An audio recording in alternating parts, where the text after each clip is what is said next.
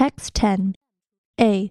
Optimistic thinking empowers us during uncertain times, prompting us to take positive action steps.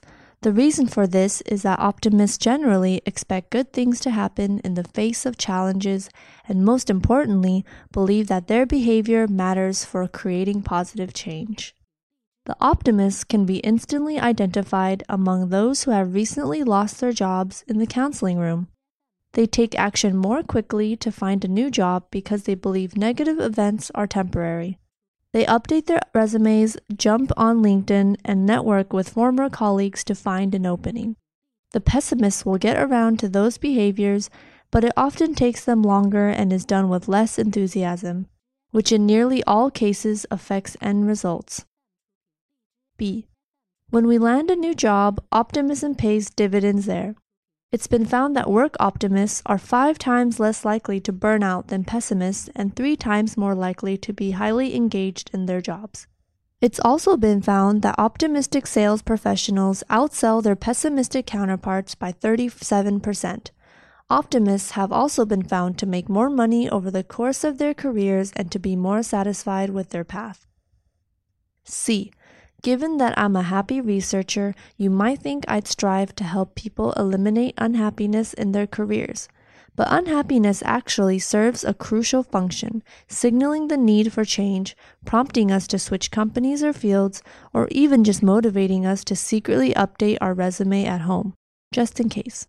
Unhappiness is what motivated me to jump from computer engineer to national CBS news anchor to now, happily a positive psychology researcher.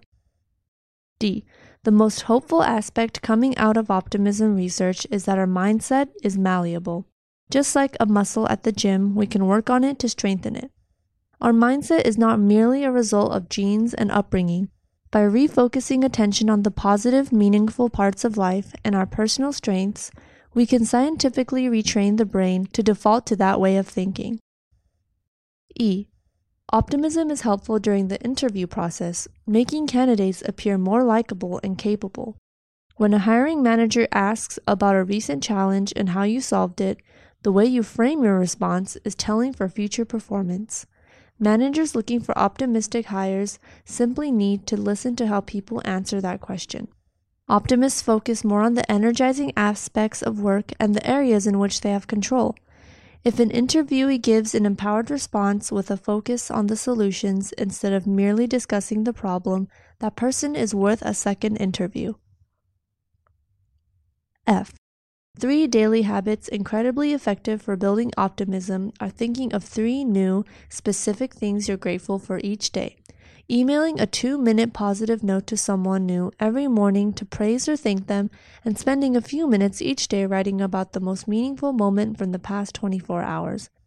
Rather than focusing on hassles, complaints, and annoyances, these simple actions reroute our brains to infuse our lives with meaning and gratitude. This practice is good for the meantime, but it also helps us cultivate happiness and therefore success in our new jobs too. G. But here's the rub the same unhappiness that can prompt us to look for something that's a better fit often does not serve us well as we engage in that pursuit. From a scientific standpoint, a positive, optimistic mindset is better fuel for the journey than the dissatisfaction or negativity that got us started on a new path in the first place. Words and expressions prompt, pay dividends, outsell News anchor. Mindset. The rub. Malleable.